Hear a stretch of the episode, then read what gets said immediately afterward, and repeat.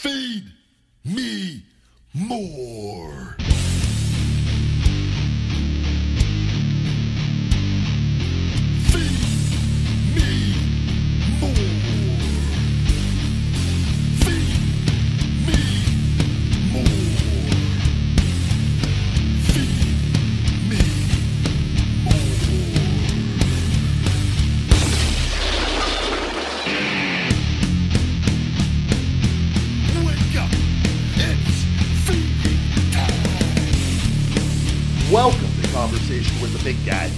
The Big Guy Ryback, and I'm sitting here with JD in Florida. What's going on, buddy?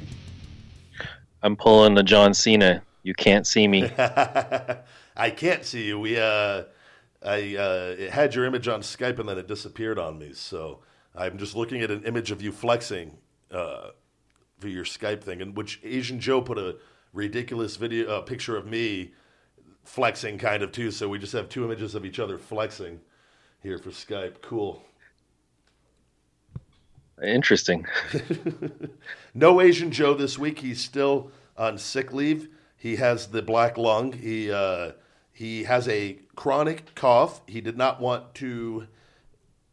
I don't. How can I say? He didn't want to be coughing on the air. He's not. He doesn't feel bad anymore. He just didn't. He's coughing a lot though, according to him, and so he didn't want to uh, be the whole show. So no Asian Joe this week. Hopefully, we'll get him back in action. Get the tech guy back next week. But we got a great interview with PJ Black coming up on today's episode, so stay tuned for that. Really looking forward to talking to my good buddy PJ Black, formerly Justin Gabriel in the WWE. So stay tuned for that. But uh, what do you say, Jay? Do you want to do a little uh, no Ace Mike Malero this week? I completely can't forget Ace. He uh, he's on vacation and uh, with the family. I believe Niagara Falls. So uh, hopefully everything is that what he did say Niagara Falls, right? I believe so. Yeah, I believe so too. I was like, wait, did I just make that up? And uh, but yeah, he uh, with the family, he won't be back till till next week. So we wish him well. I know he he enjoys doing the show, and but he was kind enough to give us a, a wrestling write up. I try to stay away from uh, some of this information sometimes, but we like to to dive in and talk about it because God knows the dirt sheets need to make some headlines for the week. So you know, we feed them more. With that, and uh, I got to pull up the wrestling news here, though, real quick. I had it up, and then I, I got a, a new order on feedmemore.com, so I uh, I lost my uh, train of thought there. All right, all right. I'm not going to be uh, I, I'm not going to be reading Ace's thoughts on all of this. I'll just be giving the information. I don't want people to misquote me, and uh, we will we will avoid that. But we got Renee Young will be the guest commentator on this week's Raw. Renee Young will be stepping in for Jo- uh, yeah, stepping in for Jonathan Coachman on the Raw announce team as a guest commentator this Monday night. ESPN.com reports Coachman, meanwhile, will be fulfilling another obligation. Young will work alongside Michael Cole and Corey Graves for all three hours of the broadcast, making this the first time a woman has called an entire episode of Raw. Um, congratulations, first and foremost, to my Las Vegas native, uh, Renee Young. That is. Uh, it's a cool accomplishment. She is a great person, a great human being. She is well liked by everybody, um, top to bottom in that company, and uh, a true professional. And I think she is going to do an amazing job. I'm looking forward uh, to seeing her out there doing commentary. And uh, I think at the timing of this, it, it works out really well with the with the is it the Evol Evolution pay per view? Is that Uh, I, it's- think so. I believe so. Yeah, the yep Evolution pay per view uh, coming up, which I believe she will be uh, uh, part of that as well. So, what better way than to get her live on Monday Night Raw? And I think she's going to thrive. She, uh, I've never not seen her do great in anything there. So, that's uh, that's one great step forward. It's, I can't believe it's crazy to look. It's 2018, and you would have thought that, that this would have been done already. And it's not like a knock, not a bad thing at all. It's just, but it, it's good to see uh, progress being made and to see Renee uh, being the one that gets that first opportunity. I think that's a good thing. Any thoughts on that, JD? No, I mean that's exactly what I was thinking too. Was just you you would have thought that it would have happened already. You know, not not in a knocking way. Just you know, for how much emphasis there has been on the women. Because I mean, technically they started the the the women's movement, you know, just a couple years ago. But I mean, they have, you know, going back to Trish Stratus, you know, like when once women became a consistent act on the show, as where before, like in the '90s, it, it was they were sort of just sprinkled here and there, and uh, I just, from my memory, I just feel like the women have always had a strong place on the show, you know, for the last 20 years.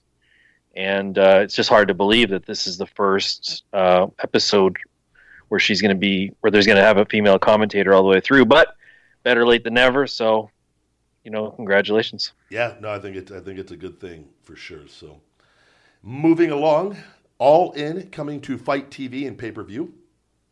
Last week, Cody Rhodes and the Bucks announced that All In will be airing on FITE TV and pay per view on September 1st.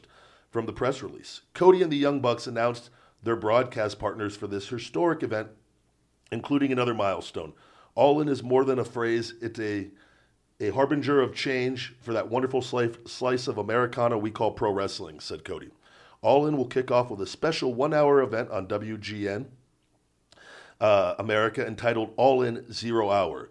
The broadcast will feature exclusive matches and prepare you for the most anticipated independent show of all time. All In Zero Hour Zero Zero Hour will air at 6 p.m. Eastern Time, 5 p.m. Central on Saturday, September 1st, 2018. Uh, then the official All In event will be available on all major pay per view providers as well as FITE starting at 7 p.m. Eastern Time, 6 uh, p.m. Uh, Central Time that same evening. And I believe the announced price, uh, according to Ace, is uh, thirty-eight ninety-nine uh, over the euros, which is about fifty dollars uh, American um, for the price of all that. So I think that's great. I think the the interest is there, the demand is there, and if you're gonna, like I said in the beginning, and, and obviously they they know what they're doing with all this, based off of the the the how quickly they sold that out. That clearly there's interest in this thing, and uh, if you're gonna do it, the the name of it's all in. You might as well just go all in. And I think this is going to be one of those financially for these guys is going to end up being uh, extremely successful for them. Um, based off of what everything's the way everything is kind of happening right now. So I say congratulations to them. They they're they're doing their thing. They set a goal and uh, they've hit it, and uh, they are finding a way to make this thing more and more appealing. So I'm I'm truly interested to see the numbers that they do on on like the buys on all this on everything. I think this is a really cool, fascinating time and pro wrestling. It's I mean this this this never ha- has happened before. So let's uh, let's hope it all goes well. And uh, but I think it's a great thing. JD, anything on this? No, not really. I mean, you know, it is what it is. It's it's a big deal, and uh, it is a first. And uh, you know, I, I'm sure their costs going into this are going to be very high, but you know, high risk, high reward. So, just like the title of the show is all in, they're clearly going all in, uh, mentally and financially, and you know, they should have uh, a big reward for for this big risk that they're taking. Absolutely. No, I- I'm I'm truly curious to see how this all does, and I, I, I think it's gonna I think it's gonna be great for them. So well done. Moving along, Roman Reigns surprises the Georgia Tech football team. I don't know where Ace finds this news. I don't see any of this stuff stuff ever. But it's uh, I also am not looking at it during the week. I'm kind of oblivious to it all these days. But the Georgia Tech football program held an event on Friday evening to unveil their new Adidas uniforms for the upcoming season. Fans attending the event were in for a surprise when Roman Reigns showed up wearing the new uniform with his WWE theme music playing. Roman is a Georgia Tech alumni, having played football four years there. Um, then Ace has some of his notes on that there. I think that's really cool. I think uh, Roman has a history with that school, and uh, anytime you can go back and uh, do something to help out, help out the school, get them a little more publicity and, and whatnot uh, on an off day, probably. So kudos to Roman for shooting down there and uh, getting that done. And it seemed to have uh, generated a, a, bit of interest. So that's uh, that's Roman. He is he is a worker. He's always working. So, Jade, anything on that, or want me keep keep it moving? Sounds very cool.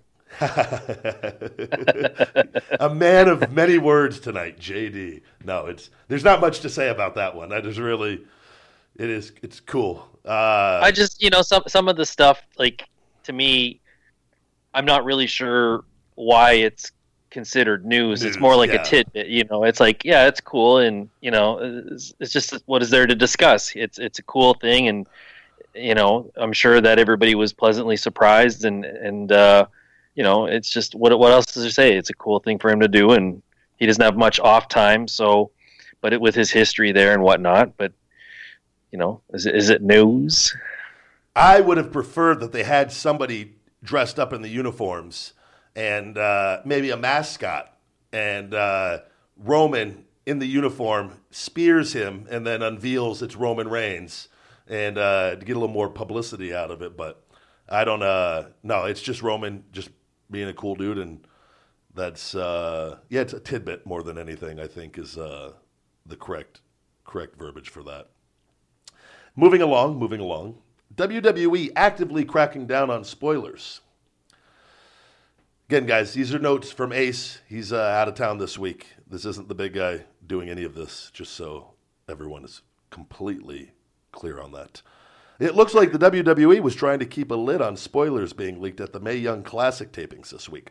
According to Lords of Pain Wrestling News, two different correspondents at Full Sail University noted that there was a talk there was talk of WWE speaking to at least two fans in the crowd who were uh, texting spoilers from the matches.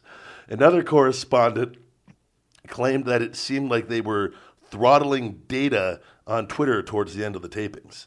Uh, a writer for the Wrestling Observer newsletter said on Twitter that he was told not to post finishes anymore by someone who works for the company.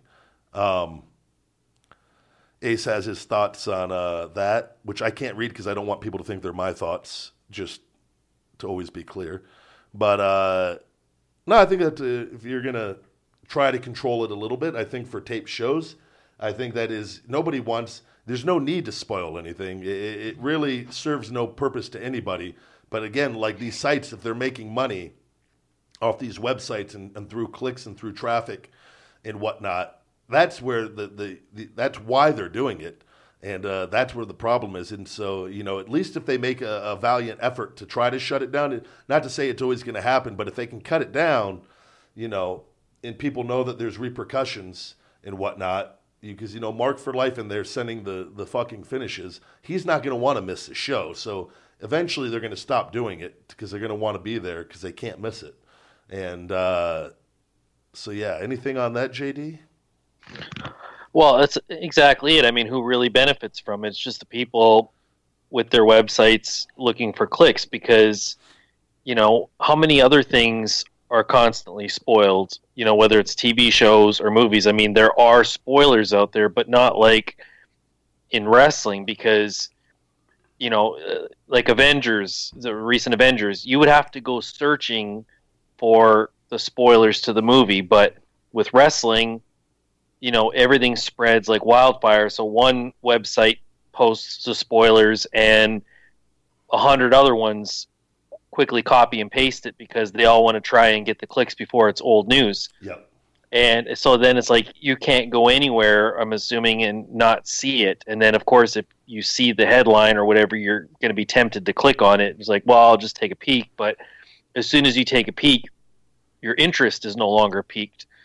And I've never understood, you know, stuff like that. I also never understood. I mean, I know that there are people in WWE who leak things purposely, but in regards to other stuff with the, what's going to happen on the show and returns and certain things, like I've never understood why there are as many leaks as there are, and no there, you people never are ruining wrestling for themselves but uh, exactly, I mean, but there's people there, whether there's disgruntled uh, employees, disgruntled wrestlers, whoever, you know, things get leaked, Yeah. and I don't understand why? I mean, uh, you know, you would never see that in, in any other form of entertainment, you know, whether it's TV or movies. I mean, they all sign uh, confidentiality agreements or, or non disclosure agreements saying, like, you know, if we find out that you are the leak of this, you know, you owe us $250,000 in damages or whatever. And it scares people off.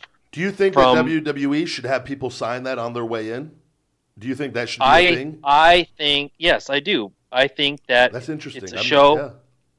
I mean, especially anybody who's in the production meetings, right? Because I mean, there's so much information passed along. You know, the production meeting's done, and now the producers are talking to the talent. The talent's talking to each other. The talent's talking to other staff members. You know, things are going to spread like wildfire. But I feel like you can put some kind of containment on it, and you know, just put it out there. Like, listen, love this we're idea. trying to well, because think about it. You know, one of the things when we were watching wrestling before we got into the wrestling business that made it so exciting Surprises. was surprises. You know, and they would say, you know, WWE, anything can happen.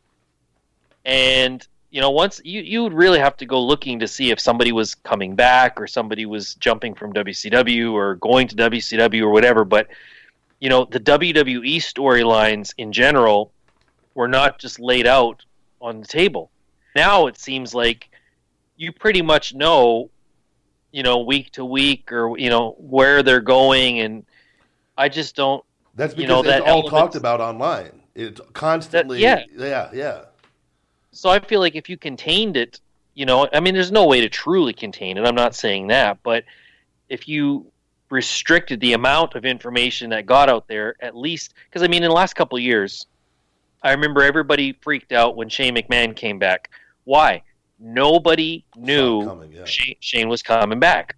How often does that happen? Now it's like, you know, Bobby Lashley comes back, but they talk about it for like a month or six weeks. Like, oh, Yeah. oh, he might he might come back tonight. Oh, he didn't come back tonight. He he might come back next week, and it's like, so you're it's like he comes back, and you know, and it's terrible too because I'll see clips online because I don't actually watch the show, and the commentators, you know, oh my God, it's Bobby Lashley, but ninety percent of the people already know he's coming back. Yeah, I couldn't agree with you just- more on this. Yeah, so like I just I don't know. I always feel like you know, and anybody out there who's saying, "Oh, well, who cares?" And, well, you're missing a vital part to what made wrestling Great. so exciting. You know, in years past, was there were elements of surprise. You were caught off guard. You know, now people chant "Holy shit" over the weirdest Four dudes shit, kissing. dumbest shit in the match. yeah people used to say holy shit because you'd be sitting on the couch something would happen on, on on the screen and you would slide to the edge of your couch and go holy shit Yeah. Like real what the fuck you know and then you'd be calling all your friends because you couldn't even text them did Yeah. you just see that you know what i mean so i don't know Yeah, I, I wonder if the so the first thing I'm trying to think of to is if they did they had the the little iPads or some sort of electronic consents that every paying whenever they're in your tapings that paying customers in order to get in they must sign the electronic consent. If they don't sign it with that with stating that with the repercussions and whatnot because you are you are attending a filmed TV show just like any other TV show and that at least that would scare off you're still going to probably have people attempt it but if you are caught there will be repercussions and whatnot. I feel like that could that could help. And again it's not you're never going to totally eliminate it but it's a step in the right direction of, of creating a little fear to get these people to fucking knock it off. And, I've, and we've said it to begin with the best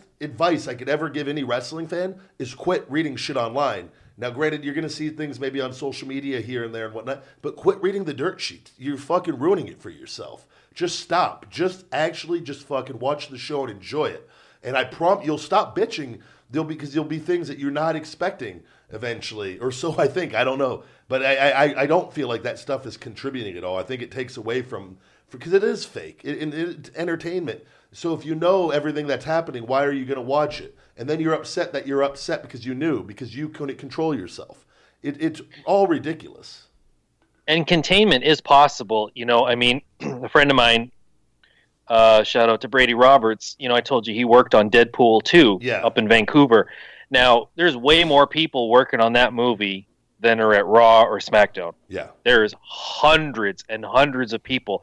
So what they did with him when he would check in at six o'clock in the morning was they had this special black tape that they put on his phone, and they could tell if he tried to take the tape off.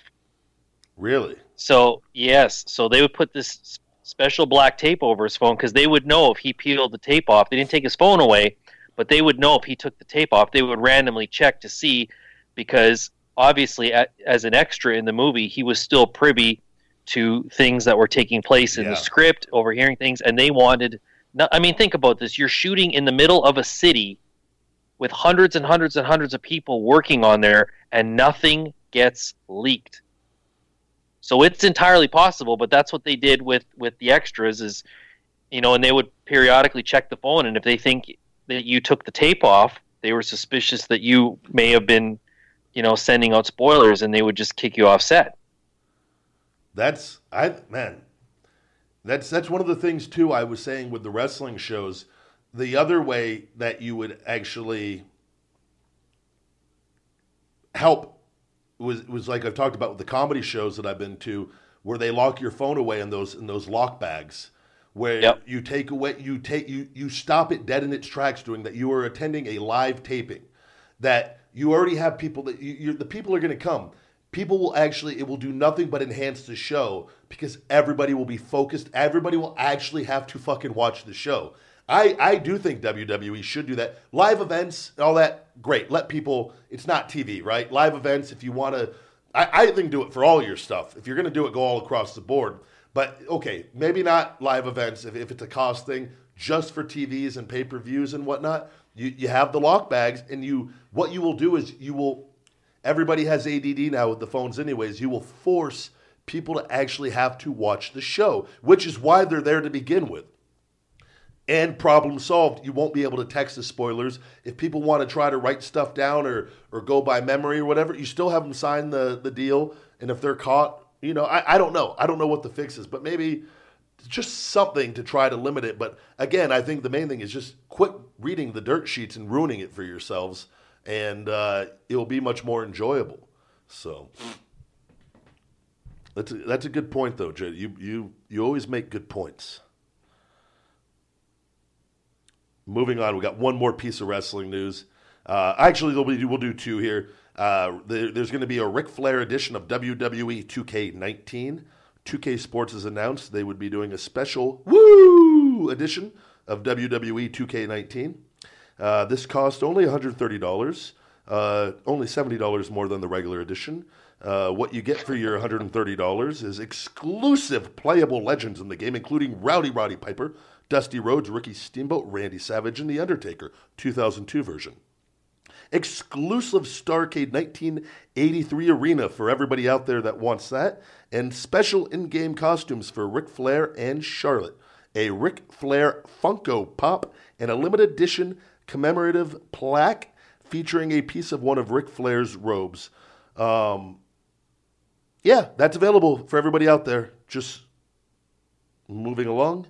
Uh, the final piece of news we have here is Dwayne Johnson's name is being used as part of an internet scam. I actually saw this myself. Uh, a few times in the last few weeks, I've seen people posting things like Dwayne Johnson is giving away millions of dollars in cash and cars. Click here.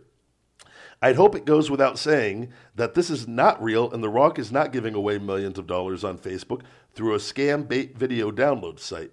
And if he was, the post would probably have a lot less spelling and grammatical mistakes. Thanks for sharing it. I will select this person who downloaded my latest movie. Now also click here to download Skyscraper and Fighting with My Family.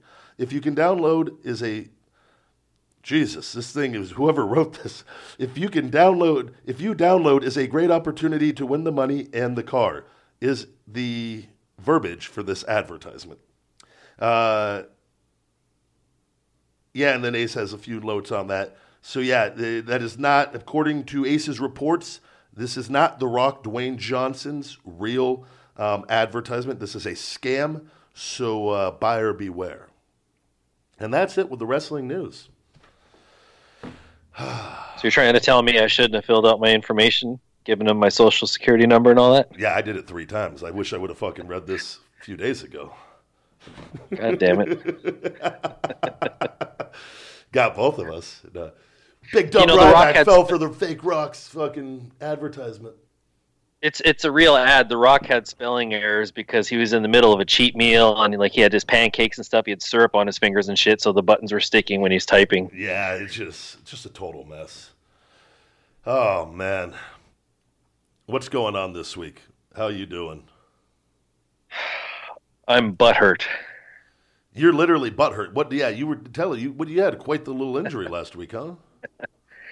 You talked yeah, about and that. uh, yeah, in my hockey game, I uh, had a impromptu breakaway and uh, was going a little faster than I probably should have, considering how close I was to the net. And right as I got my shot off, the defenseman uh, slashed my stick and it knocked me off balance, and I went ass first into the boards Ugh. and uh, the hockey equipment now is so advanced um, and everything is lighter and and you know just geared towards speed. And one thing i noticed having not played in 24 years is the equipment's changed a lot. And one of the things that's missing is a lot of the padding on your backside.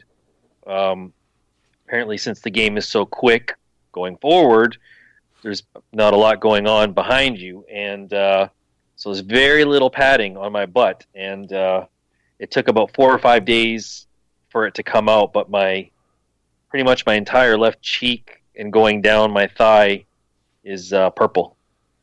Yeah, that's. Uh, I think that's safe to say. It was. Uh, you you sent me a picture of the bruise, and it was. Uh, it was actually pretty funny. I believe the message before was, "I'm going to send you a picture of my ass," and I. cool, cool, dude. And uh, no, but then it was it was the bruise on the side, and I was like, "Gee, I, I didn't think it was that big." I was like, "Fuck, that's a hell of a bruise." You go from wrestling now, now you're fucking killing yourself in hockey. Almost. How's it feeling now? Is it, uh, is it still hurt or is it calmed down a bit? You know, actually, it's weird because I skated on it yesterday in my game. Yeah. Um, it's like the, the bruise didn't come out until Friday, and all week long, like it was stiff. Like it almost felt like I pulled a muscle, so I was stretching it, heating pad.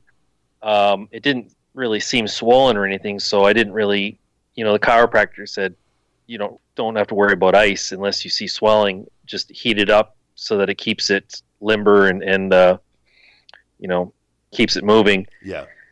because obviously like I, I sit down a lot working from home and it's brutal when you get up.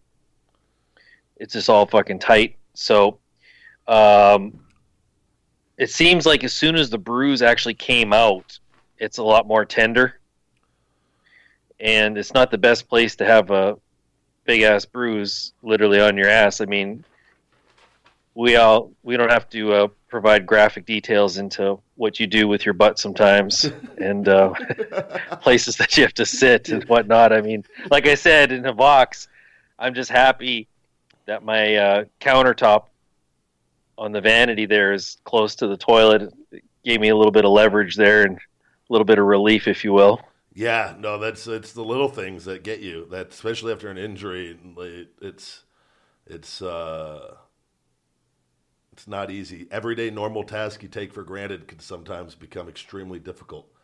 I know, like when they do my uh, the stem cells, the uh, I had my shoulder done on Monday, and they had to take they take the bone marrow from the back of like right above my ass, actually, like on the hip type, right that low back top of your ass.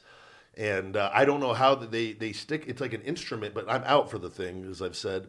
And but it's like this extraction process they use to get the bone marrow out. But they did the left side before for my back a few weeks ago and so they did the right side this time and but that's like that takes like that just now feels good. Like it, it'd still probably be a couple more days like when i put my warrior massage gun that i highly recommend everybody should check out that warrior massage gun. I use this thing every day. In fact i actually i blew the motor out of the other one because i um, i had a friend over um, the week a couple weeks ago and What's that? Female. Of yes, affirmative. And uh, she was kind enough to uh, put the massager on me for over an hour. And uh, the next day, I went to go use the gun, and um, and, and uh, when I say she used the gun, I mean on my back and shoulder, just to clarify. The uh, just we're talking about asses here and everything. I don't want to. And uh, she, the gun, like started shorting the next day, and I go, "What the hell?" This because this gun is I use it every day, but so but supposedly, and I messaged the owner, uh, Justin, or one of the one of the owners, who uh, gave me his number. They've been really good with me because they've sent me one other one um, when they had an older model, and uh, so they sent me the newer model, and it. Uh, he'd said don't use it for over like 15 minutes without it. Let it cool down.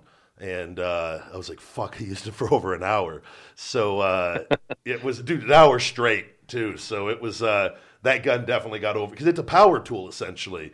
You got to get Yeah. breaks. So, but it uh, I know like on that bone marrow part, like on my low back, it'll be really putting it on there. I couldn't even put it on the first few days because it was so sensitive from where they extracted the bone marrow, and then like now I could really dig it in, and it, it helps a lot. So, but just like that too, like everyday little things, like going to the bathroom and stuff, you're just like it's like ah, just a, literally a pain in the ass. So, it's Dude, uh, you tell me about the bone marrow, and I just think back to uh, early last year when Cosmo had to have his bone marrow checked, yeah, and I I remember them telling me it was probably going to be really rough for him afterwards. And they gave me all these, you know, pain meds and anti-inflammatories, and they're like, "Listen, he's probably not going to put his foot down, and any any weight on his leg.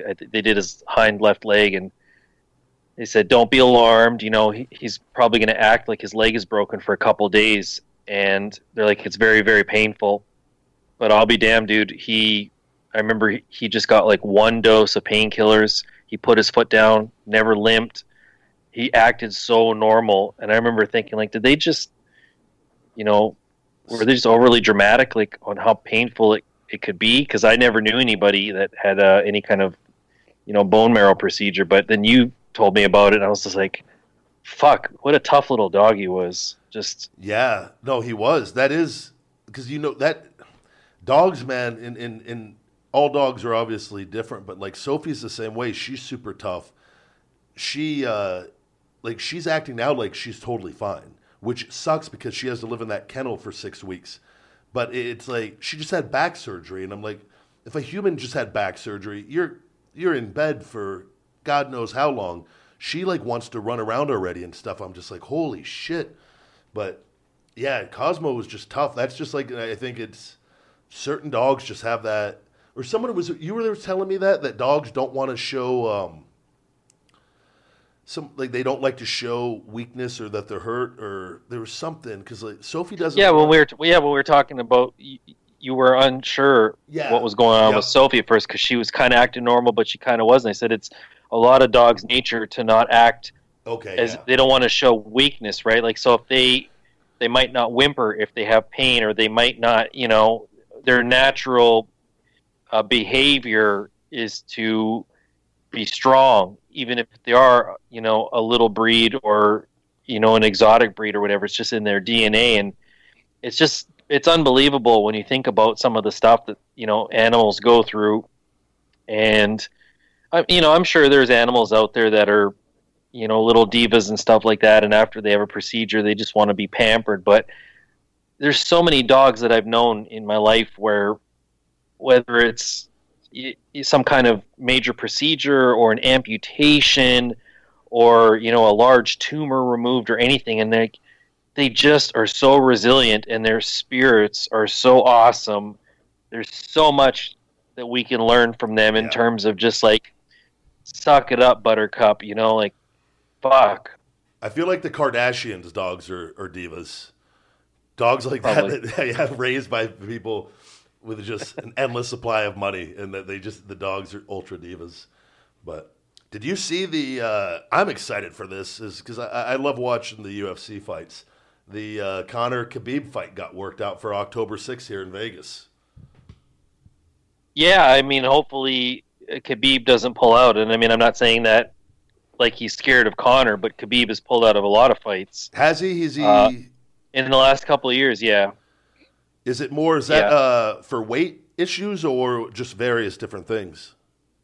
I don't remember off the top of my head. I mean, he's had some injuries in in training.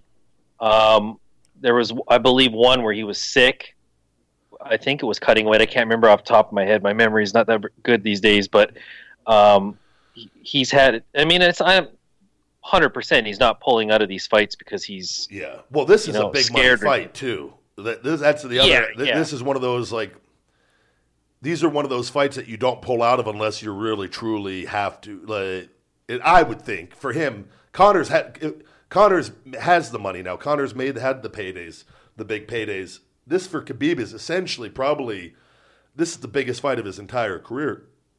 oh by far. So this is- Financially. yeah, financially, that where it, it, it wouldn't be um, wise unless, again, like you said, if there was an unfortunate incident or something, which does happen. It happened to the Tony Ferguson there. I know he got injured there for the fight, and but I think that happened twice between them. yeah, there. Yeah, I think it did. I think it. Uh, I don't know all the details on that, but it's that's one of the unfortunate aspects of that business with that stuff that you get the built make these big fights and the training is so demanding in the human body. You know when you're uh, in, in mixed martial arts, there's so many different ways you can get injured and whatnot. But hopefully uh, everything lines up and uh, this fight happens. I want. I, I'm just excited to watch it. I, it's everybody's going to make their predictions and whatnot. I just I, I, just enjoy the anticipation of the fight, and uh, I try to never like uh, not to say don't occasionally you know pick sides and whatnot. I just just want a good fight. I just uh, like to get your money's worth on it and whatnot. So, but I know they're going to have a pretty stacked cards. I believe on that one, or it's the fight. Maybe that was the card before. There were quite a few big fights. MSG. I know they. Uh, one of the cards had had quite a few big matchups, but I need to clarify too. Somebody got got hot. Go go uh, figure online on. Uh, I don't know if it was on Twitter maybe when I checked the Twitter old Twitter account. Somebody when I mentioned the uh, Daniel Cormier and uh, and Brock, how Brock is like when I was talking about Brock being a big heavyweight, and I'd mentioned DC uh, coming up, and because I, I was just the guy was hot because he goes hundred and forty something pounds, in which he is, and that and I didn't realize he cuts down to 205. I well because he was always around that. I knew he cut down to get to fight in 205. I didn't realize how significant it was, but he was extremely mad at how I worded that. So and he's like, "Stay in your fucking lane, goof."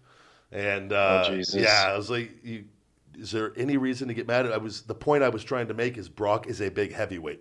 Brock is bigger than DC is what I was getting at on that. So it's just You know what's funny with these people is they come into your lane to tell you to stay in your lane, Yeah. right? It's, like it's it's it's it's truly it, it's never it's one click on the picture tells you everything you always need to see, and they it, it's the best. You try to I try to be nice as much as I can. I just saw you got to block some of these people because it's just everybody gets it. Everybody knows what I'm talking about, but it's just a whole other level. Somebody made it a point to. It's like I tell like I don't create the dirt sheet headlines, guys.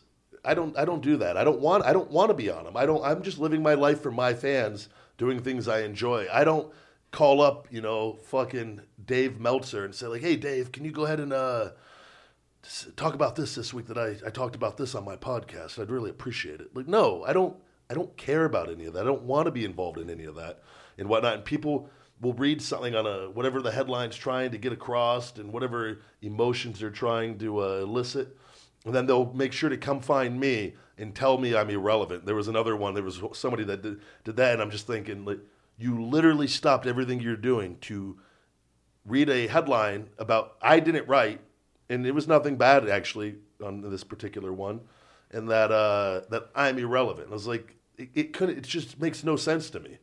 It's like, oh, blocked. I can't deal with people like it's this. just funny, right? Because like they come in your lane and like, stay in your lane. It's like Who are you? You're irrelevant. I don't know who you are, but I know I know who you are to leave a comment on your page. Like, beep beep, stay in your own lane, motherfucker. God damn it, or get the fucking ran over. God damn it. And people, I don't understand too. You know, having been on social media for years now, as most people have, the understanding of clickbait.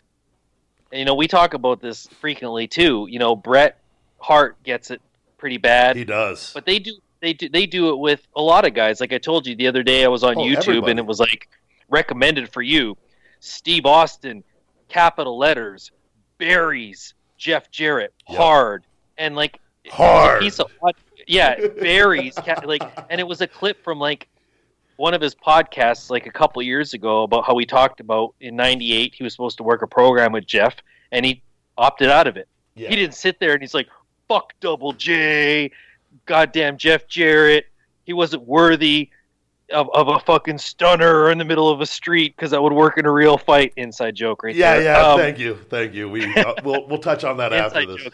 Yeah. but it's like he, he just he, he he just spoke about how when he was presented with the, the the creative of him working a program with Jeff, he chose not to, and he was in the position to do so. He didn't sit there and just shit all over him and bury him, and it's just like Austin gets it a lot now too. I've noticed. There's a lot of Who? him. Austin, like you're saying, he gets it a lot too now. because people are going it's almost like they're going through podcasts from like two years ago where people don't remember the, the substance of the podcast Yep. and they're pulling clips out and then of course you know the headline matching up to the clip doesn't match up like 90% of the time Nope. and the headline is you know it's Trash. got oh my god it's so bad it's buried just you know crushes so like it's all these big fucking words that try to attract you to click on it yeah. hence the shoot, clickbait. bury are the two most Yeah. overused terms in pro wrestling. shoot hard Shoots hard. capital letter That's when they're now they're now they're adding Pew, uh, shoots hard. pew Buries hard pew deep. pew pew fuck it's okay I see that shit dude that's all that's in my head it's like pew pew pew pew shoot hard. fucking you know Uh, So and then it'll be a clip like, yeah, no, I didn't, I didn't want to work with him. No, yeah, it was, wasn't was. Yeah, it's crazy. Uh, I, I, you just want people. It, that's what I posted a, a Grant Cardone thing. It was, don't fear the haters, fear the people that believe the haters. It's- well, it is. I mean, 'cause Yeah. you would think, I- okay, I get it. You know, when clickbait first came around, the reason that it worked was because nobody knew they were being baited, Yeah, right? Short for bait and switch, which was an old term that was always around, but nobody knew.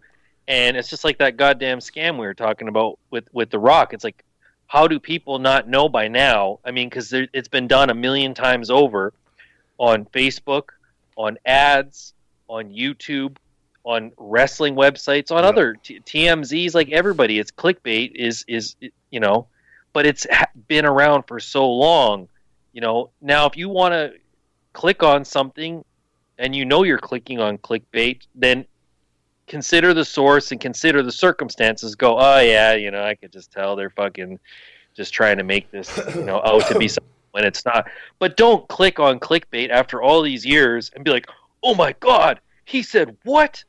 No, no, just no. yeah. No, No, it's uh, Put the phone down. Step away from the phone. Step away from the phone. Back up. it, yeah, we live in an interesting period. I don't, I don't know what to, um, I don't know what to make. I try to stay optimistic and stay positive, but it's like everybody that I talk to, everybody says the same thing. Like, and it, it's all people that, that have a good head on their shoulders, and everyone has the same concerns of like, where we, like, when I talk to people and they're We going? yeah, where what direction are we going? And like, are people getting stupider? Like everyone that I, I have this discussion with, it's all the same. Everybody's noticing it, and it's I don't I don't know. I don't. It's just it's Well, because in some ways, in some ways, intellectually, we are. I mean, there is a ridiculous amount of misinformation and straight up lies on the internet, gave, yeah, and there's you know there's so much shit. Um, actually, I just listened to uh, I forgot to send it to you. It was a link to uh, Andy Frisella. He does a new thing on Sundays called a Sunday Sermon, and it's like a 10 to 15 minute podcast. It's real short yep, and he was talking about how he's finding it harder and harder to be on social media because every time he's on there, he, all he sees is shit that makes him go, "What the fuck is wrong with you?" yeah, Like, 'cause it's like everybody is trying to outdo everybody. Everybody wants to go viral. Everybody wants to have that post that's going to get them, you know, hundreds of thousands of likes or millions of likes. Doing like everybody thinks, Shit. Yep. and it's all stupid shit. And because that's, you know, what catches, but people don't realize a lot of the stupid shit that has gone viral was not planned Yeah. it was organic and there's all these people now trying and i actually just uh, heard gary vee talk about this the other day where he's like he's telling everybody he's like you know what i have to say to you guys? Fucking stop. Just fucking stop. Stop trying to fucking create the next viral video. Like Yeah. you can't. And he that's where that's where i got this from is he goes most of the shit in the last 10 years that went viral or got those million clicks those million likes was it was either an Organic. accident and they just happened to catch it on camera or it was organic you can't pre-plan this shit Nope. and think that you're going to pull it off and have everybody believe it's genuine it's like Yeah. it's not like but we should be focusing on that anyways because let's say you do get the post that goes viral how many people know how to make money off that post yeah. can you even make a living off that post? No, you might be able to get paid off of something, but it's not like it's uh, okay. Be a my post changer. went viral. Yeah. Yeah, now now I have a career. My post went viral. No, because there are how many posts a day on social media? I don't even know. All I know is from watching Mark Zuckerberg's uh, testimony in front of Congress. Yes, I watched and listened to that boring shit because it lasted for hours that there are over a billion pieces of shit uploaded to Facebook alone It's every incredible. single day. A, over a billion every day. So it's just like I can't look at I dude. I can't. I, I don't even look at Facebook. I, the marketing team uses it, and I my neither do Instagram. I. I got everything linked up to where, and if I post on Instagram and and then it, it posts to my Facebook and whatnot. But I'm seeing on Instagram, and we've talked about this before. I really think uh, I there is a real concern the amount of men and women doing steroids and performance enhancers for attention. I can't tell you. I'm seeing it more and more and more in younger and younger people. It is it is a fucking disease, and it's Yep. like what, and it's because these in kids and young people are seeing people do this and get attention from doing it and so it is it's literally an easy way for them to get attention and it's like Yep. they, have not built a foundation they've not done anything and it's just it's it's scary. Like i i would bet you steroid use is higher now than it's ever been because and i think social media is a big part of that.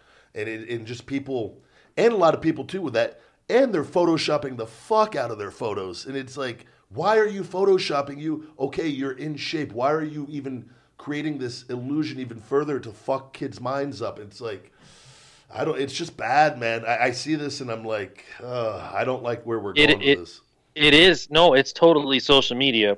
And anybody who's going, oh, Ryback talking about fucking steroids. Do you have copies of any of your wellness tests by chance? i had i used to have all of them so I, I don't i think i threw all of that out when i moved into i don't know if it was i, had, I used to keep them in a plastic bin here i had all of them i i know cena always posted all his up i just never i just i've never failed one on that so Well, for anybody- developmental. in relation to or, or listening in regards to feed me more nutrition one idea we have is you know going forward you know ryback getting blood work done and, and posting the results on a uh, i don't want to say a frequent basis but whenever blood work is Yeah. needed and usually a couple times a year. you know a couple times a year. And blood tests don't lie. And you know you can see what you see and you can believe whatever you want after that but um, i can't remember who i was talking to recently about how you know i started going to the gym in in uh, when i was 18 so the year 2000 um, and you could tell when you were at the gym who was using and who wasn't. Yeah. Because there were not very many. Now you go to the gym and it's like it's easier to pick out who's not using drugs yeah because there's so few of them. And it is completely from social media because if you're not in the fitness industry as a competitor who's competing in non drug tested leagues, which then you know those people are doing whatever they want to do. No judgment.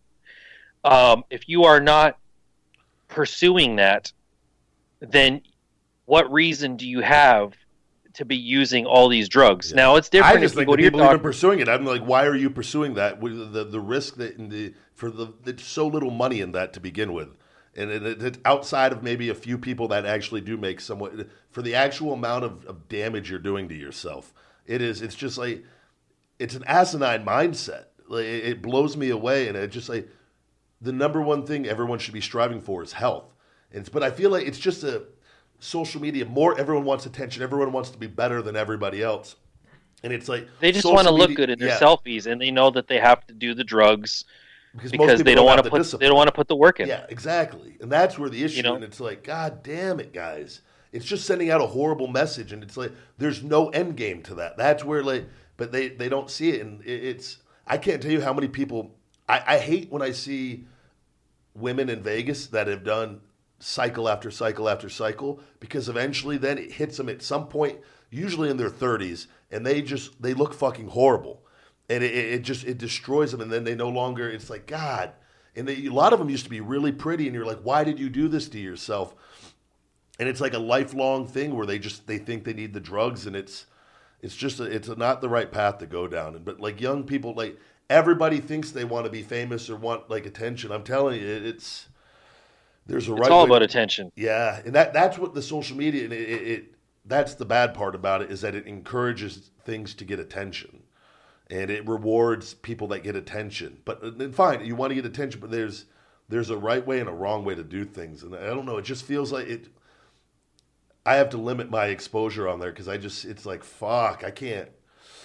I can't take this. It's just it's not real life. I don't know what it is. It's like this fantasy world that it's fucking out of hand and it's like where are we going and um, i don't know i've noted it just seems like it's getting worse and worse and worse so i i, I feel like i'm not wrong on that No, it is. I mean, I, I've told you before too. Like, I remember getting on Facebook in uh, 2000. I don't know, six, 2007, You know what? 2008. not to cut you off but just to, to your point right here too because this is something I, I wanted to talk about this because gary vaynerchuk was saying that like his thing is is social media um, it just exposed us right? We've always been like this. But that's not true. And me and you, i think me and you are on the same playing field on this that social media wasn't always like this. It was it was a happier place early on and then somewhere along the line it switched Yeah, because I mean, with, with the original MySpace, uh, if you put up a status, it didn't. You there was no ability to comment on it, and if you, I think there was a wall, and people could leave comments on your wall, but people would leave like, "Hey man, thinking about you, haven't talked to you in a while," or or you know, girls would leave comments or whatever, and then when Facebook came along, it had a very similar layout. You had a wall uh, you put your status up. Nobody could comment on your status. Um, the layout was very much like MySpace, and then of course they changed it to be different. But once you could comment on people's status, or you could start liking stuff, people it was almost like you looked, but you didn't touch. And I don't remember when it started happening, but you could put up a status even if it was controversial and you wouldn't get all these people coming to your page arguing with you or whatever. It was not, you know, it was several years, and I can't pinpoint when. But to Gary's point, I think that it exposed some people. Yeah. I think other people who've grown up on this have developed bad habits and bad manners almost per se because like when I think about the generation before, it's like, well, you do stay in your lane. If somebody's on their page and they want to post something as their status, if you disagree with it, Just you just keep on. your opinion Yeah. to yourself. Yeah, you just move on. You don't. It's not your business. It's not your place to go be like, no, man, fuck you. You're on. wrong. yeah, like, yeah and now there's a whole generation who's grown up on this, and literally from like the age of it encourages you know, arguing well, it, it does because everybody feels like they have a voice, and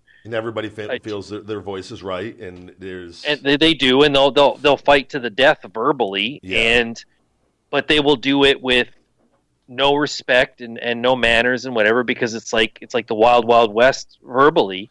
Yeah. That's like the guy with And- the DC comment. Like he instantly insults. You know what I mean? Like he instantly goes into attack mode because and just over something. It was like, wait, why wouldn't you just f- phrase that in a in a in a manner that's not so offensive? Like you know what I mean? But I feel like people are just so quick to one, oh, you're wrong. Two, let me attack you.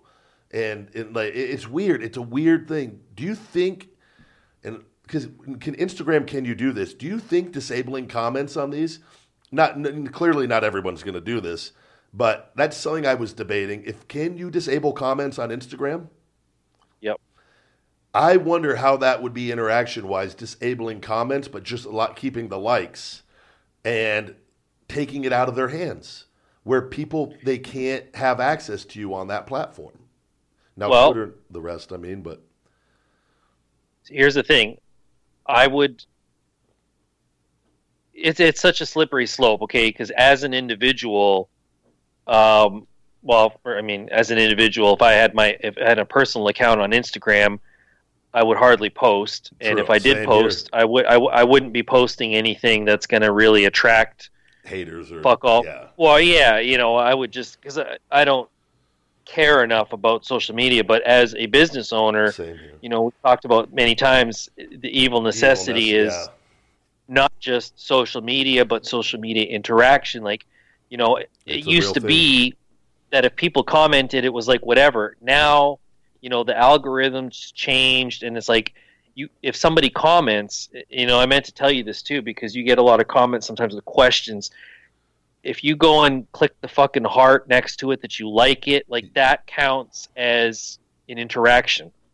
Yeah, because it's almost like now when somebody leaves a comment it's not even like a complete interaction for your profile. And if the more interactions you have the more your page shows up as hey this this is where the party's at right Yeah, so now it's like you have to make a point of liking many comments or responding to several like it, that completes the interaction as where before on previous algorithms just people commenting was the interaction That's crazy. You just said that because what that is doing is encouraging you to be obsessed with social media.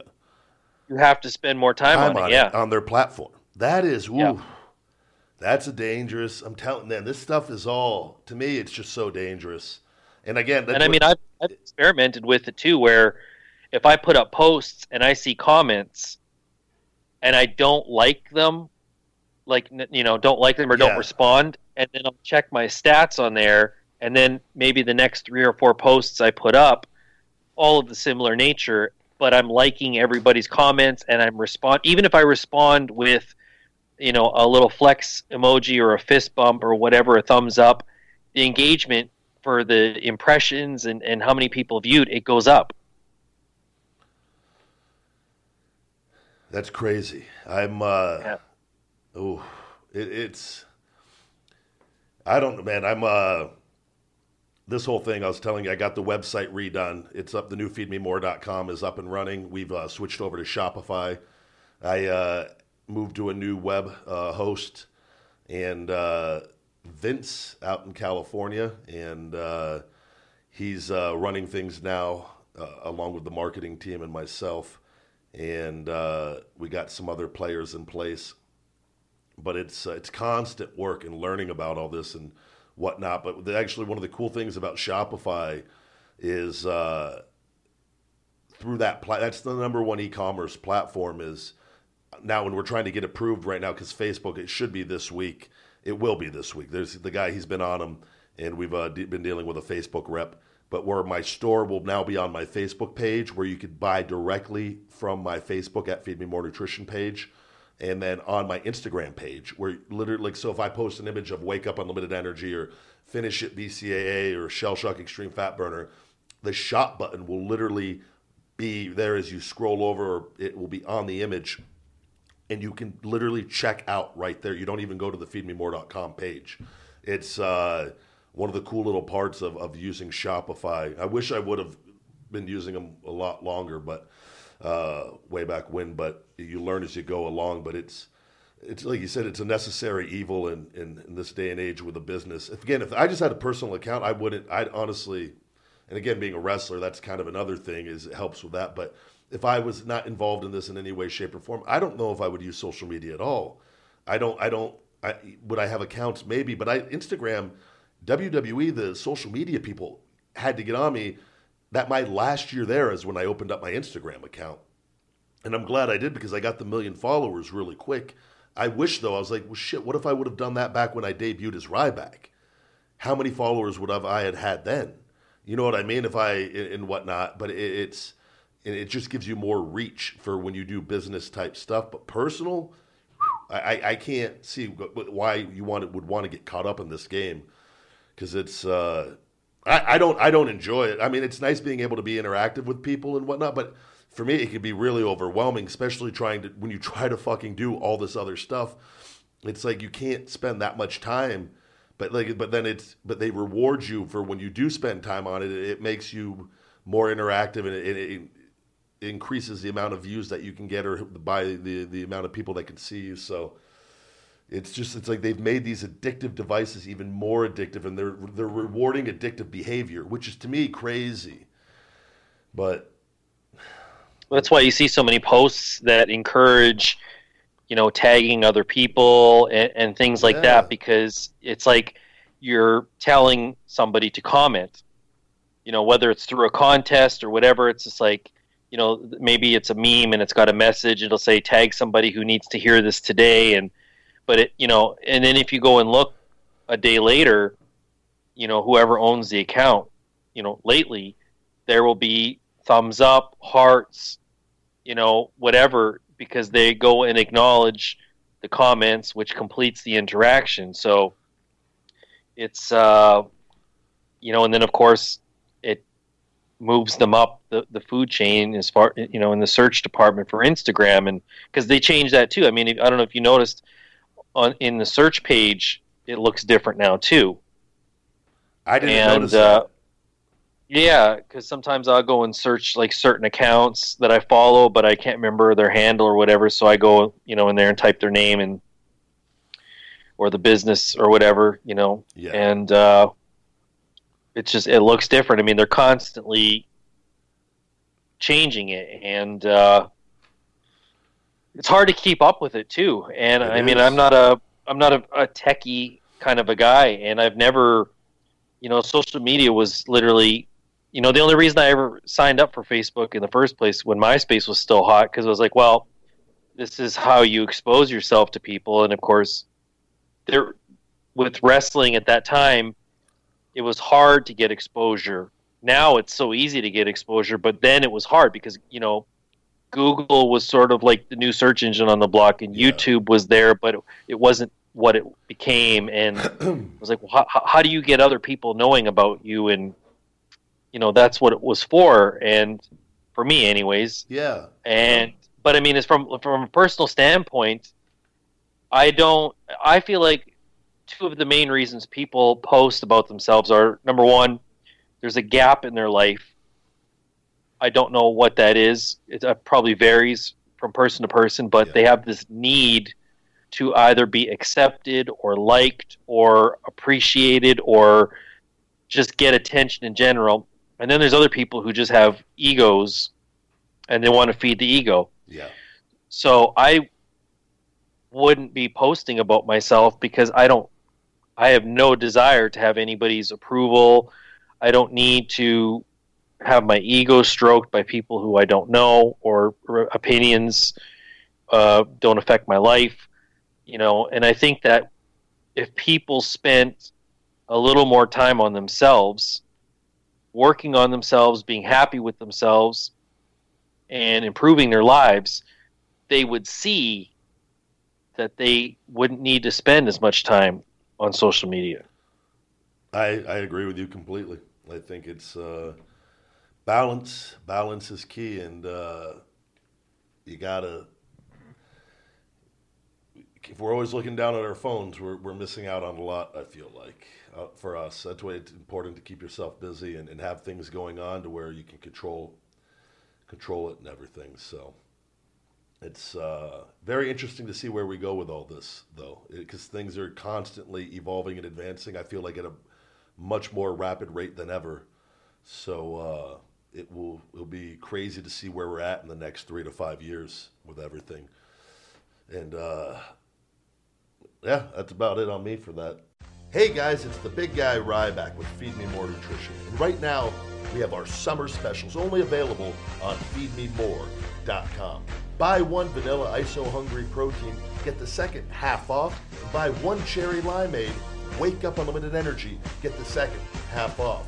The Big Guy Testosterone Booster is now back in stock, and check out our Finish It Branch Chain Amino Acid Electrolyte Pump Matrix. Great combo specials are also available all summer long.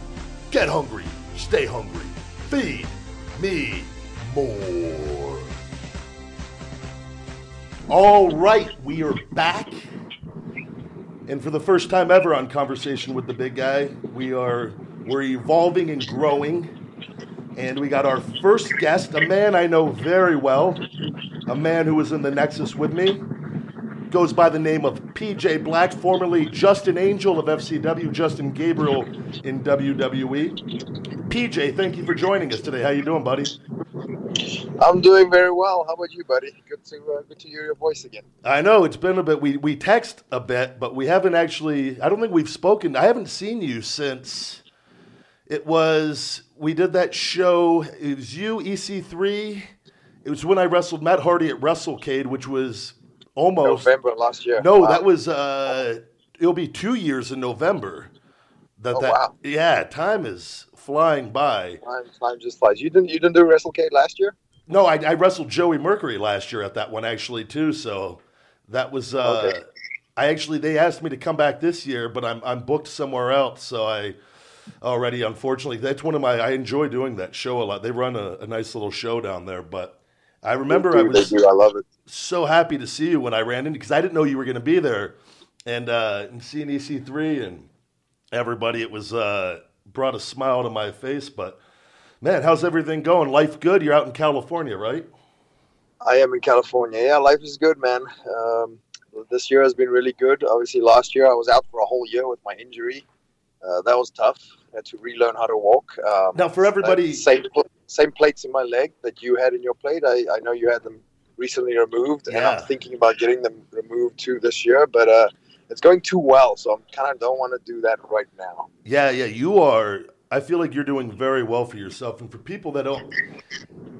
I want to talk about your injury a little bit, but I want. Do you remember back in FCW? Because I don't. I don't remember like I remember when I first started talking to, to Stu to Wade Barrett because because I had a little bit of history with him at OVW. I don't remember specifically when me and you started actually talking more, but I remember it had something to do. I remember speaking, and, and it was something about the damn secret and the law of attraction. And I found it's like, oh, you think a lot like me, but we were two entirely different people. Do you remember specifically when we that whole period in FCW, or no?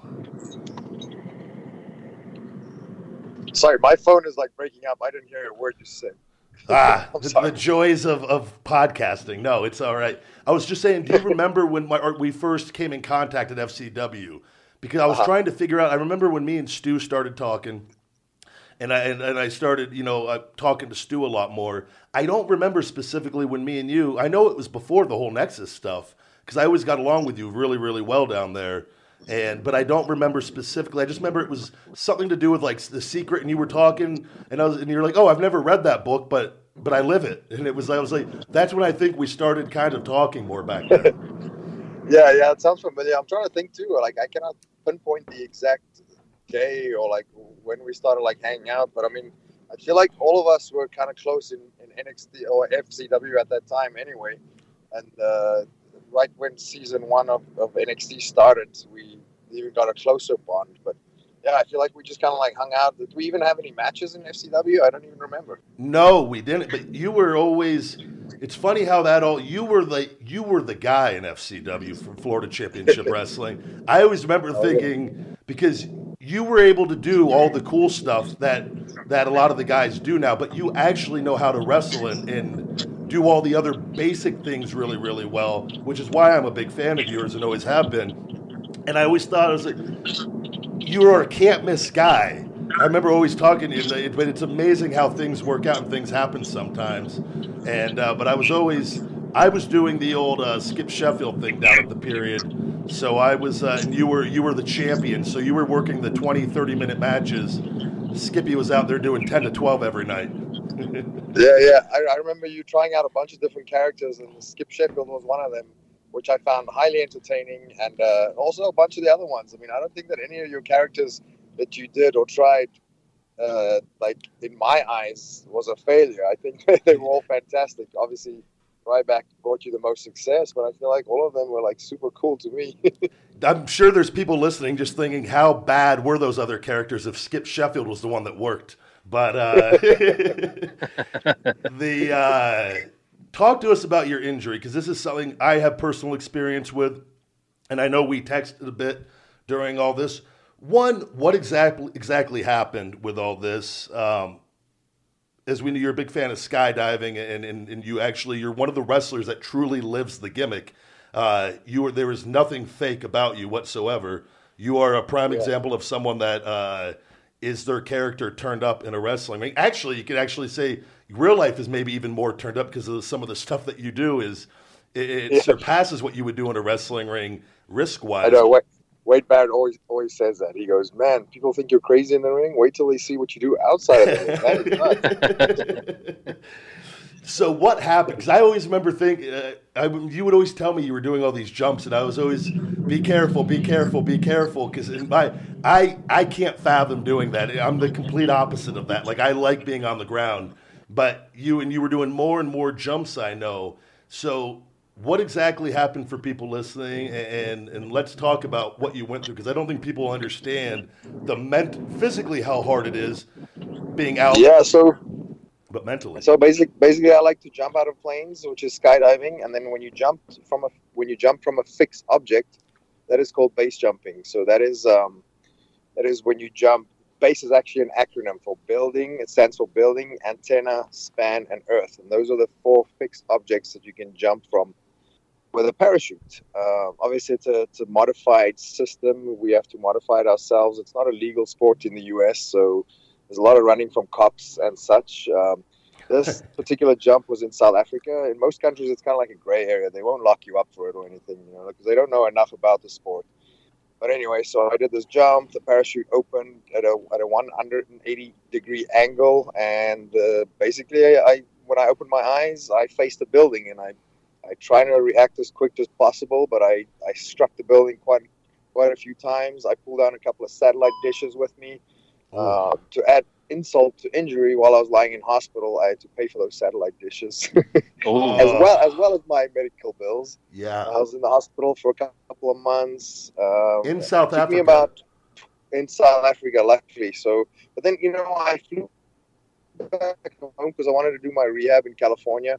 But uh, that was a bad move. So, like, I tried for like a few months, and it was just so expensive here, and I spent all my money because I had nothing coming in. You know, Yeah. my insurance was like helping me out. And then, yeah, I went. I initially went back to start like ten months, and I like I relearned how to walk there, and then uh, then I came back, and then Lucha Lucha Underground started. and that all worked out on that end. Now, when you medical bills, that stuff is no joke, and all that, and then just when you when when did you realize on the jump because you've done this uh, so many times? When did you know Yep. something was wrong exactly, or did was it did, what, did anything not go wrong? Did was it just more of uh, the location of the building, or was there a malfunction on something? No, no malfunction. It was human error. Um, I just remember being very nervous on that day. Like my like uh, my heart felt like it was going to explode. And usually, that's when I know I'm going to get the biggest adrenaline kick. And uh, you know, like looking back now, I should have done everything differently. You know, like my body position was wrong. I should have jumped harder. I should have leaned more forward. I should have taken a longer delay. Because the longer delay you take, the, the further distance you get away from the building. Yeah, I, I, I just wanted to get on the ground so and I just wanted to get the parachute above my head so I pulled immediately so there wasn't like enough delay you know if I took like two seconds or if I took 1.5 seconds I would have been fine but you Wow. know like when adrenaline when your heart's pumping and adrenaline's racing you that one one or two seconds makes a huge difference. So it's you were saying, and, and with the adrenaline, and it, it's easy to look back, I think, into uh, and so I should have done this and done that, but in the moment, I mean, considering all things, uh, you do the best that you can under those circumstances and whatnot. But it's uh, I, I'm impressed by your ability to a horrific accident like that. You broke both your ankles, correct? I, I broke. Uh, I, I broke. No, broke this time. I just broke my right ankle. The, the left one was fractured, but and I lost a piece of my finger, my ring, my right ring finger. I had that in my notes that somebody had mentioned to me. I never realized you lost part of your finger. I don't think you ever Yeah. told me that. In order, uh, That's there's a steel pin in my finger, and till this day, I don't know if you can see on this on this camera right here. Look at the finger. Can you see it? oh, I can't see you on the thing. I think we're just on a voice call. Oh, okay, cool. I can see you though. But anyway, Okay. so my yeah, I have a steel pin in my finger, and that was actually the longest rehab. The rehab on that took forever, man. It took me about six months to just bend the finger. I couldn't wipe my butt. It was terrible. no, little things like that. It, it's it, people don't understand, and I mean, you've stayed so positive throughout all this because you were saying you you have this horrific accident. You you're one, you're lucky to be alive, and you are. But then you got to face the circumstances of the situation, the, the the paying for the satellites, which I can only imagine how expensive that is.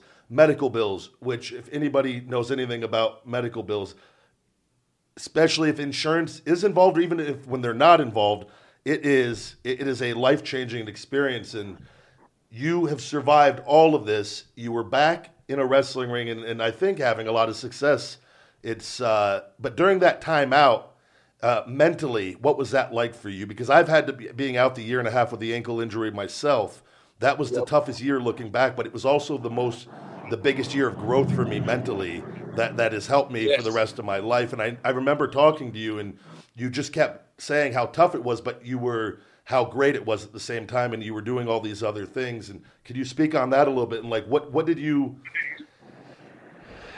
at what point Yeah. did you realize this when this happened and, and, and what, what was your experience with it Yeah, so basically, yeah, literally, it was the toughest year of my life, mentally, physically, all that stuff.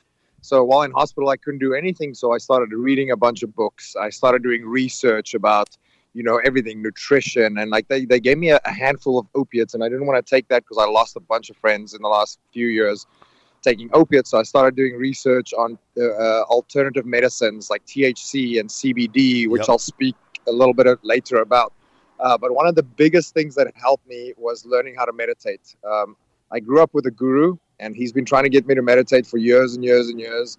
And since I was in hospital in South Africa, he uh, he, uh, he came to get me one day, and he's like, he didn't force me to do anything. He's just like, yo, come check out what we do here.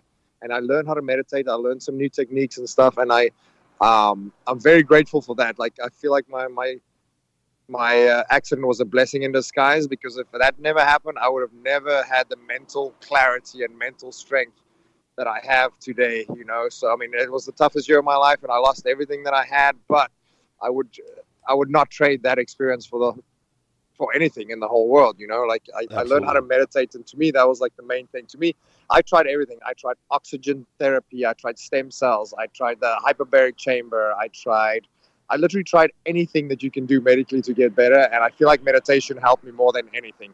So just for that reason alone, it was it was uh, a very uh, I don't know what what's the word for that, the life changing experience, an eye opener. I don't know what the yeah what the right phrase for that is. No, I mean, it, it's hard to what you have gone through. I don't think people uh, on a grand scale actually truly understand and can appreciate. I, I'm so happy for you to see where you're at now and, and how you have survived all of this and, and taken a a huge what could have been a huge negative in your life and and corrected a bunch of things like you talked about the pills and things of that nature. And I like I always traveled alone in WWE, but and we always talked and everything. But and I had suspicions at times of different things, but I never saw it affect anything with you personally.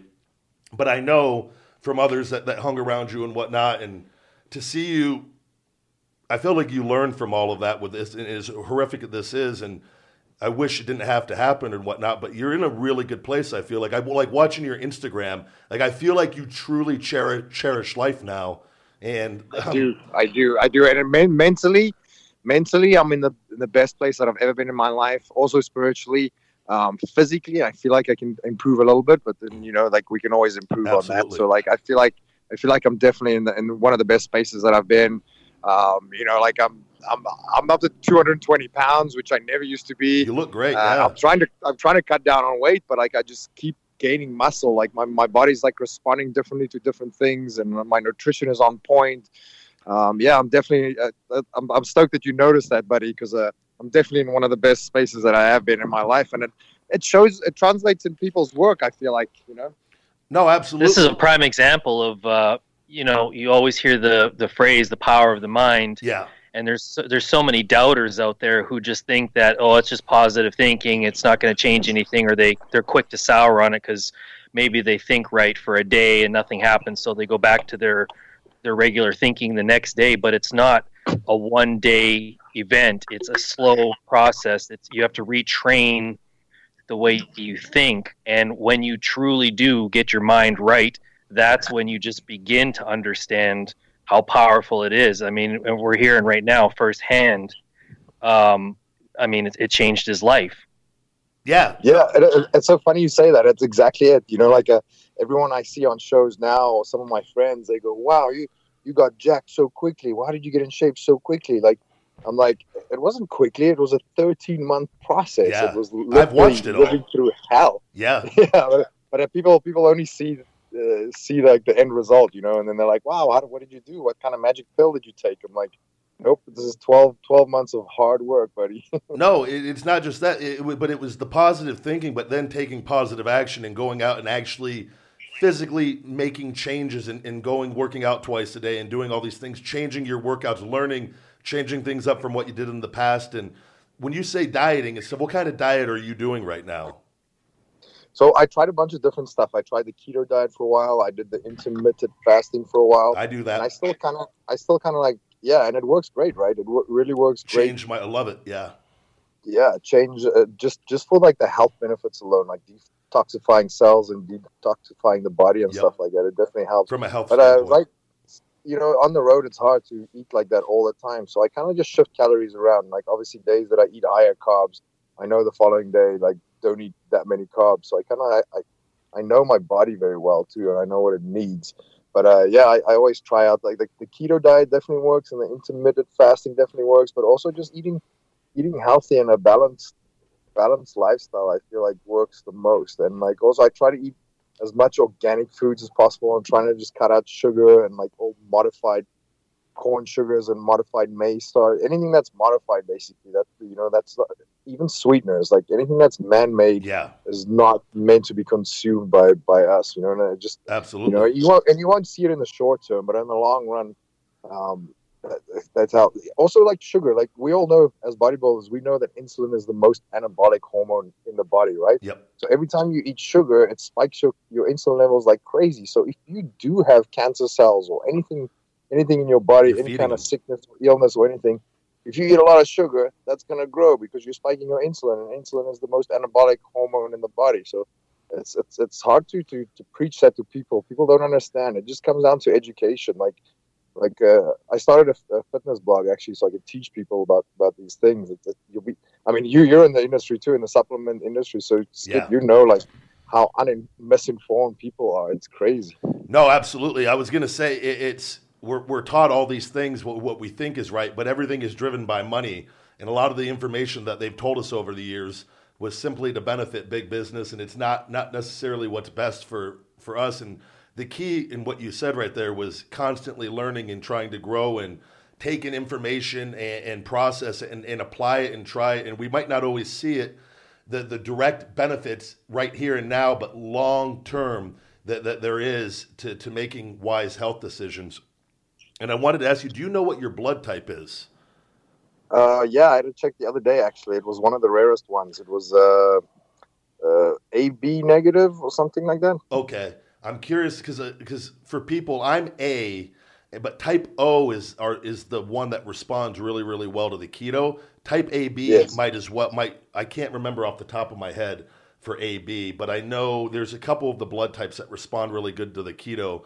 I don't Yeah. respond as well to the keto. I feel good energy wise, but it for me, it, I store body fat. I don't process fatty meats as well, uh, type A, but I do really well on carbs. But doing carbs on the intermittent fasting is what I've noticed the best results for me personally. But I think I always tell people you need to know your blood type. You need to know you got to know what works best for you, and the only way you know that is by trying all the different diets for a significant period of time or for a period of time, and then kind of adjusting and, and making and making adjustments to what fits best for you because no one diet particularly works well for every single human body type but i feel like you exactly can- that you're exactly right man and and people don't realize this you know you got to find what works for you and like everybody's different.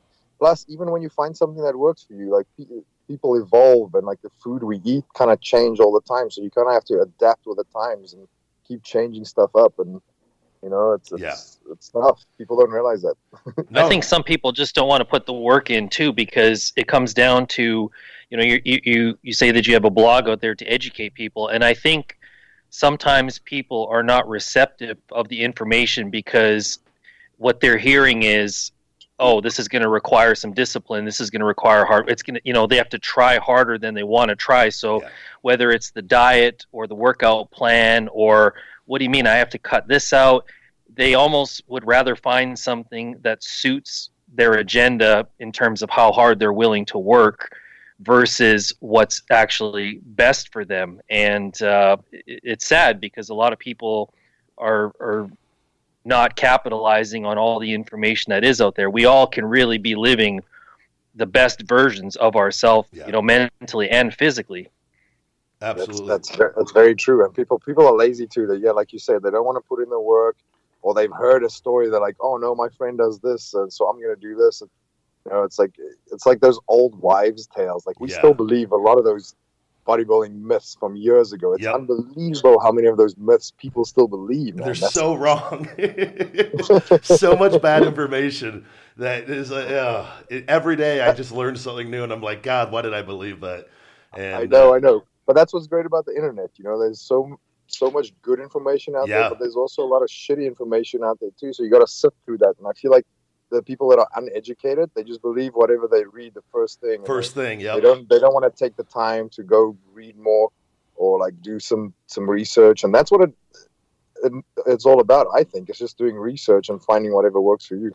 Absolutely. It doesn't matter what you do in life, but applying yourself and hard work is the key. It doesn't matter what we're talking about. Those two things go hand in hand for anything, and it's the same thing with with trying to learn about things. You should you shouldn't just go with one thing. You should process multiple things and and kind of see what similar things you're seeing, and then kind of make some uh, assessments from that, and, and not just oh first thing you read and just believe it, and, and, and just processing information. It, it, it's a lot. It's a lot of work. To, to get It is, it is, and I mean we're, we're all guilty of that. I mean, Yeah, I've done the same thing, and I bet you've done the same thing. And I mean, we've believed all those bodybuilding myths for years, you know, and then nutrition myths, and uh, only now recently I've like read more and more and more studies, and like especially with the internet now and the, the all these YouTube guys that are out. There's so many like really good channels and good information out there. Yeah, I feel like with working out too, we've evolved, and we've. I feel like the human body is. We're in a really cool period. This is one of the good things about the internet and about sharing information. And like you said, you got to kind of siphon through the bullshit. But with workouts and what the human body is capable of, you see some of these amazing videos online of what people are doing. But I feel like we now more than ever understand how important core strength is. And, and I Yep. personally have learned this through my, my nine stem cell uh, procedures I've had. And, and I've always had a strong core and done abs, but just, I mean, I'm talking a truly strong foundation and doing like you, I actually, my fitness tip tonight is uh, my workout tip is the handstand push-ups that you always one- do. One of my favorites. One of my favorites. Yeah, I that's in, I don't think people understand how truly important it is to do certain things like that that actually do work on your strength but your core. It's more than just trying to have big muscles. It's it's these stabilizing muscles that that hold us together that are the glue of the human body. That that Functional strength. That's Yep. what we need. Functional strength I think is the best because you could still be jacked and muscular and have functional strength. I just think it's Oh, like yeah. you said, it's all this old information that we're trying to kind of get rid of that we've held on to for so long and like, okay, some of that is okay, but a lot of it's garbage and, and this is what we know now and it, we're just going to continue to grow and evolve. But when did you move from? Because you lived in Florida before, right? Yep. Uh, it's been three years now. Three years that you. But what part of Cal? Are you in outside of LA? I'm inside of LA, down, downtown, right smack in the middle of everything. You were smack in the middle of. How are you liking it out there? I love it, man. Like so, Lucha Lucha Films in the Arts District, which is downtown. And initially, I was flying out here like twice a week, and so and I was like, man, let me try it out for like six months or a year to see if I like it. And I just absolutely fell in love with the city, man. It's uh, so very multicultural. Uh, people are friendly. The, it's you have no excuse if you want to eat healthy and live a healthy lifestyle because there's so many good options around where I live in walking distance, and like the weather's always perfect, and it's yeah, I, I don't know. It's been three years, and I'm super happy here. Uh, we'll see what happens in the next few years. yeah, I was gonna say for Lucha. Now that I'm finally starting to feel good again, I've told everyone I'm returning to TV somewhere in 2019. If they need El Hombre Grande uh, to make some appearances, and you need an enforcer, just let them know that the big guy is available for I will- uh, I'll do. I'll 2019. I'll put your name in the hat for sure. I am the ultimate Ryback, and I'm here to tell you about Feed Me More Nutrition. It is the ultimate premium in sports nutrition. Wake up, unlimited energy. I take it non-stop, and I have all the unlimited energy from the gods above my blood, my my skin. The energy is pouring through my system. The big guy, all natural testosterone booster will be giving you erections to the heavens. And if you need protein, protein builds muscles upon muscles. My, I eat so hungry. Premium grass-fed prebiotic enhanced whey protein isolate is what you need. Fat burn body fat with shell shock extreme fat burner, the most powerful fat burner on the market today. Feed me more nutrition. Save 10% with Podcast 10. Available on feedmemore.com and Amazon. I think uh, with that, we'll go ahead and uh, jump in to some tips of the week here, and we'll do some plugs to uh, wrap things up here. Get a little song of the week. I don't know, JD, do you have a song in particular you'd like to do for a song of the week uh, for the plugs, or do you want me to go ahead and take care of that? I do not have a song of the week. I don't think I've come across anything this week uh, unusual or that I would recommend. Well, I got a song tuned up, so by tuned up I mean written down on my notes. The, uh, but first, the tips of the week. Tips of the week, yay! Book of the week this week is Choose Yourself. It's a national bestseller. Uh, Be happy, make millions, live the dream by James Altucher. A L T U C H E R. Altu- Altucher or Altucher uh, is his name, and I've actually got a couple books by him. Uh, great book, highly recommend it. Uh, quote of the week this week Intelligence Without Ambition is a Bird Without Wings by Salvador Dali. I feel like I've done this quote before. So if I have, forgive me, guys, because I, I'm reading and I wrote it down. I was like, I feel like I've done this. Now, this is episode 102, and uh, I got a plethora of quotes in the old quote uh, Rolodex, but I feel like this might have been used before. So if, if so, forgive me.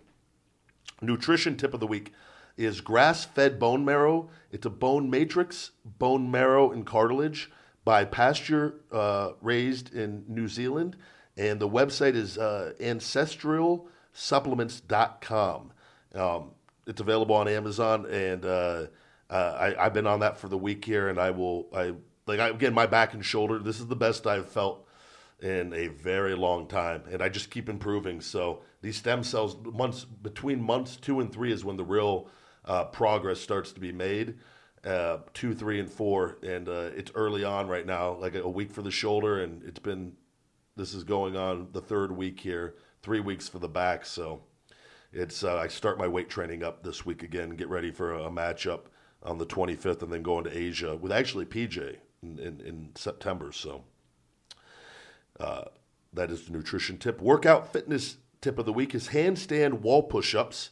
Uh, they build strength in the chest, shoulders, and triceps. Those are known as the prime movers. Helps improve balance and condition the core. And uh, not all of you are going to obviously be able to do that right off the bat, but uh, if you Google handstand wall push-ups, you can see some videos on getting in the correct, proper position. Much better than I could do it justice, just telling you to try to throw your feet up against the wall, which is what I always did. And, uh, and eventually, you could do it where you don't need to really use your you, your feet; just kind of tap the wall as you your balance improves on that. Um, but it, but it's a great great movement, not only for your shoulders but your core. On that, and that's my tips of the week. And with that, JD, I think we go ahead and uh, if we could, uh, Mike, if we could add in uh, "The Chemicals Between Us" by Bush. I always have liked that song, and uh, do some plugs to wrap up this week's episode of Conversation with the Big Guy. Should I uh, shoot hard on my plugs? Shoot hard, go deep. Pew, pew, pew. Uh, That sounded really wrong, by the way. Shoot hard, go deep. Did it? For me, yeah, I don't know why. You, I don't know why you made it dirty. I was still Yeah. making fun of, of fucking clickbait there. Fuck. Uh, Don't, don't editor. Don't lump that in with his massage gun. massage gun. Yeah, just Bruce talked earlier. It's, it could be a clusterfuck of an episode there. a whole new host of headlines. Uh, plugs. The usual. www.ironattitudebelts.com. If you are looking for a gift or a present, which would be the same fucking thing, uh, or a custom belt for yourself, I have over six dozen options. If you would like to do something that you cannot create on the website, please email me and I can assist you. And on Instagram, at Iron Attitude JD. I'm always posting pictures of the latest belts. Well, actually, that's not true. Sometimes I post them completely out of order. Uh, but I like to repost pictures of my customers who are nice enough to tag me in their various pictures all over the world in the gym, putting the belts to good use. So sometimes when I'm feeling social media a little bit more, I uh, try and add in a little bit of content, whether it's uh, a little bit of humor, a little bit of motivational uh, stuff. But sometimes I just get really turned off and I just post uh, belts, which would not, would not be following the jab jab right hook formula. Not at all, but it's another Gary Vaynerchuk book. All right, guys, I'm going to go ahead and give a little quick plug out. He's a, a wrestling historian on Instagram. He has a lot of old of images and just professional wrestling. He has a pretty cool Instagram account. So, a wrestling historian. He's going to actually be helping us get uh, different guests on this show. So, if you do, uh, you have someone in particular you would like us to reach out to, uh, check out a wrestling historian uh, on Instagram. He's going to be working with us on getting some cool guests on the show moving forward. For all fan mail, please send it to P.O. Box 752740, Las Vegas, Nevada 89136. Amazon merch for Feed Me More Nutrition, Feed Me More, The Big Guy Ryback. Everything on Amazon and on the FeedMeMore.com website. Just click on the Amazon shirt apparel link over there. Feed Me More Nutrition available on Amazon, FeedMeMore.com, and eBay for international orders at Wise Chiropractic in Southwest Las Vegas. For personal video shoutouts by myself, cameo.com slash the big guy Ryback. All professional wrestling bookings, book the big guy at yahoo.com or Bill Behrens at showbiz at AOL.com. I always mess that up, but yeah, showbiz at AOL.com for Bill Behrens on the bookings. Wake Up, It's Feeding Time, my motivational book on Amazon, paperback, Audible, and Kindle formats. Fuel Meals, fuelmeals.com, save 15% with discount code The Big Guy. That is my personal meal prep service, and uh, I, I'm a big fan of them if you've seen them on my stories. And uh, so check fuelmeals.com out if you're looking for some food prep that, that tastes really good and shows up on your doorstep. social media at CWTBG and at Ryback22 on Twitter, at Feed Me More Nutrition on Facebook, at the Big Guy Ryback22, at Feed Me More Nutrition, and at Converse at CWTBG on Instagram. For all Instagram accounts, Ryback247 on Snapchat, and YouTube.com slash Feed Me More channel for this podcast uh, available on YouTube and other videos uh, that we put out there. And that's it for me this week, guys. Thank you guys for listening. You have just listened to another episode of Conversation with the Big Guy. Feed me more. Pew pew.